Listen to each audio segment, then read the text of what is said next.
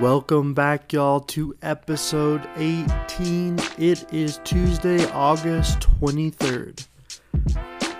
This is the Zachary Wingate podcast where we cover all things. Nothing is off the table. Life, liberty, and the pursuit of all things. Today, we have a very interesting show for you.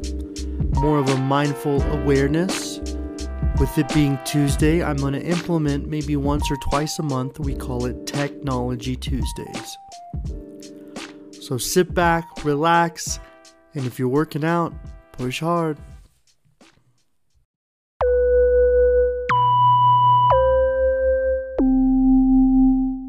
This thing called computer vision where basically the computer can interpret and these AIs can interpret what they see in the content. I was reading a research paper online and the research paper on computer vision was talking about a Chinese company that had figured out how to use algorithms to address or increase mental health challenges. What's interesting, experiment. The next five TikToks that you make, purposely make yourself look sad, like sad face. The computer vision detects the fact that you're sad and what TikTok's doing in America only is they're amplifying sad and depressed based content, thinking that you want to see more of it. And there's actually studies that it's making people more depressed. So that got me thinking okay, if the computer can see things like Are emotions. They, are they doing it on purpose, though? That's the question. PSYOPs. PSYOPs is it's a field of weaponizing psychology. It is a form of psychological warfare. It's a 100% psychological warfare. It's the ability to manipulate minds, and if you can manipulate minds, you can manipulate societies.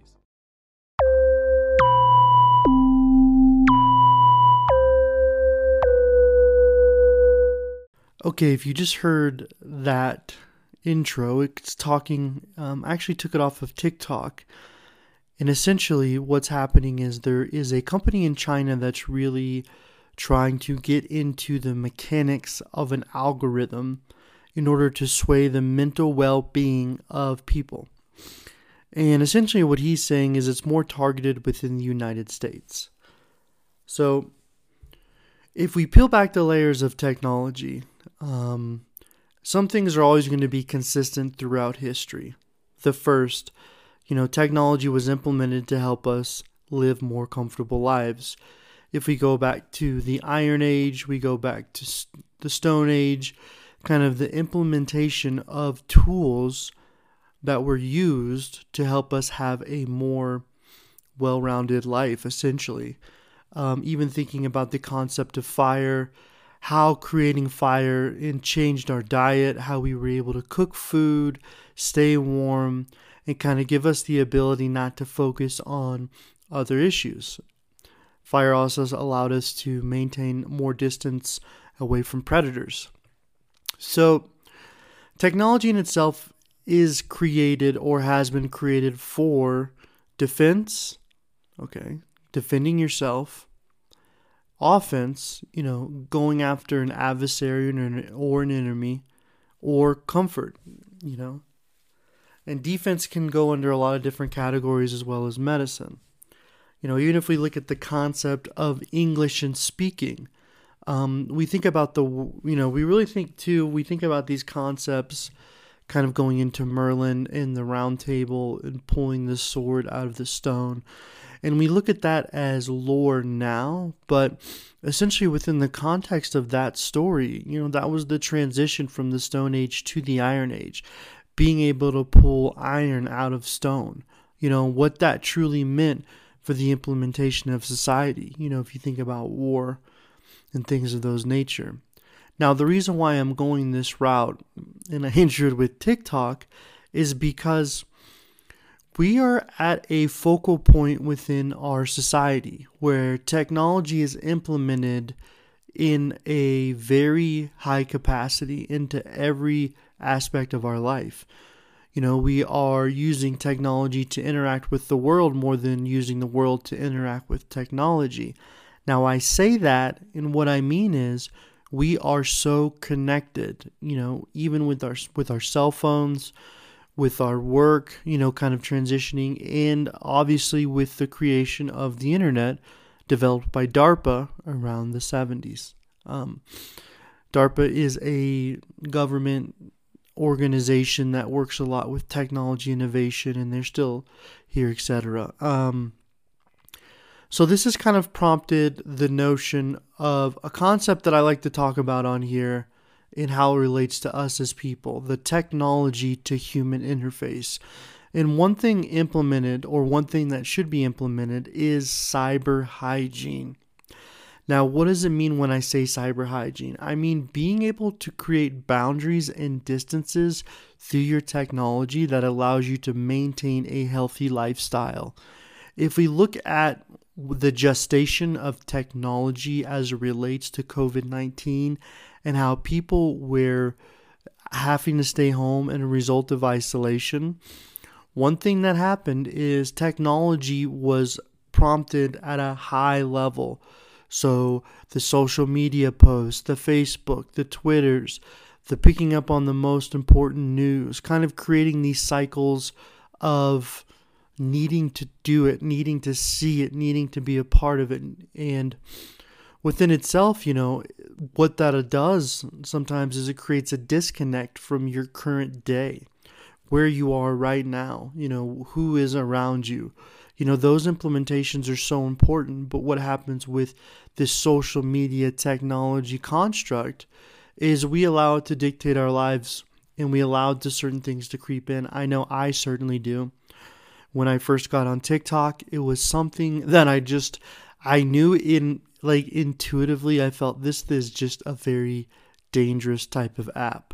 But my dopamine and my my my needs to just stay and look and click on it and make me feel like I'm a part of something socially is what really rendered within my brain and I could feel it. I could feel that need to hit and click and just keep going down these rabbit holes.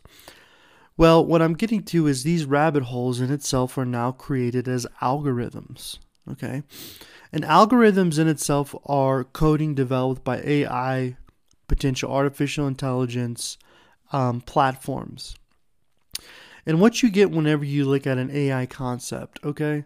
If we peel back the layers of it, when we look at what AI truly is as it relates to technology, once again, we are trying to create something that makes our lives easier. And what is it doing? It's thinking for us. And within AI algorithms, they need to be trained, changed. There needs to be a lot of data. There's need to be a lot of things to access it. But as it relates to these algorithms with TikTok, you are being able to create your own stream and channel. Information being brought to you to your phone that you want to see. What I mean when I see that, I'm like, if you want to see workout videos, if you want to see dances, you want sports information, you want anything that's readily available to you and technology and information you like to interact with. Well, what happens if there's malintent tied to it? Within the little intro I, I played, you determined and you heard the concepts of psyops. Now, psyops in itself is psychological warfare, and it's used to get inside of the mind. Um, and this is really a common aspect of war. You have people within psyops, within the military, who are trying to determine how to get in the mind of the people. Um, and getting into the mind of the people, I mean, that is such valuable real estate from a tactical and strategic point of view. Once you get into the mind and you control the narrative, you really control all things. And this is exampled throughout history. You know, I can reference a number of things, and even in, like in a malicious intent, you know, using the words of, of genocide, where people are willing to do harsh things in the name of a greater good. Now, this is just a very extreme example of what can happen when the mind is controlled with the concept, ideas, etc. Now, TikTok in itself has the ability to give you a Trojan horse effect.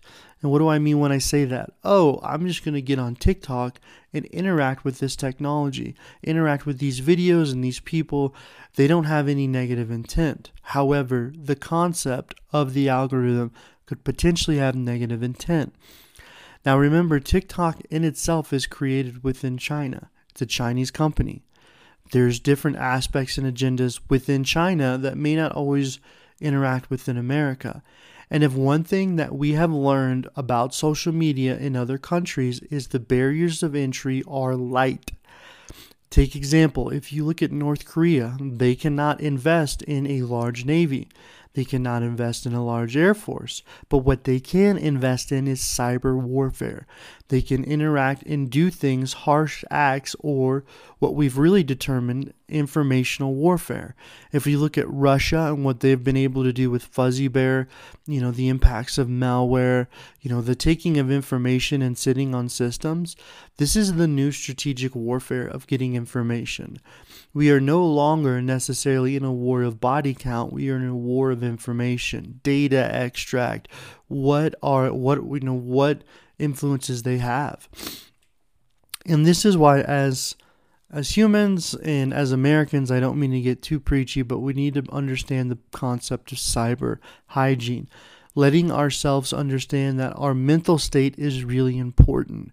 If there are algorithms in TikTok that could potentially sway your mental health, then this is a new conversation that we need to have as a society and understand truly what it means. I mean, and if I get down to brass tacks, it really goes into the importance of your subconscious.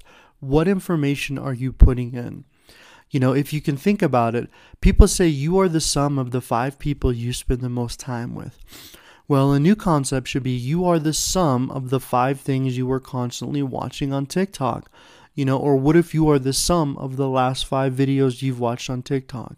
You know, if if if we can influence one another through technology and, and kind of create these narratives about the world, you know, then in itself it can really destruct and create constructs that can be like eliminated or constructs that can really hurt other people.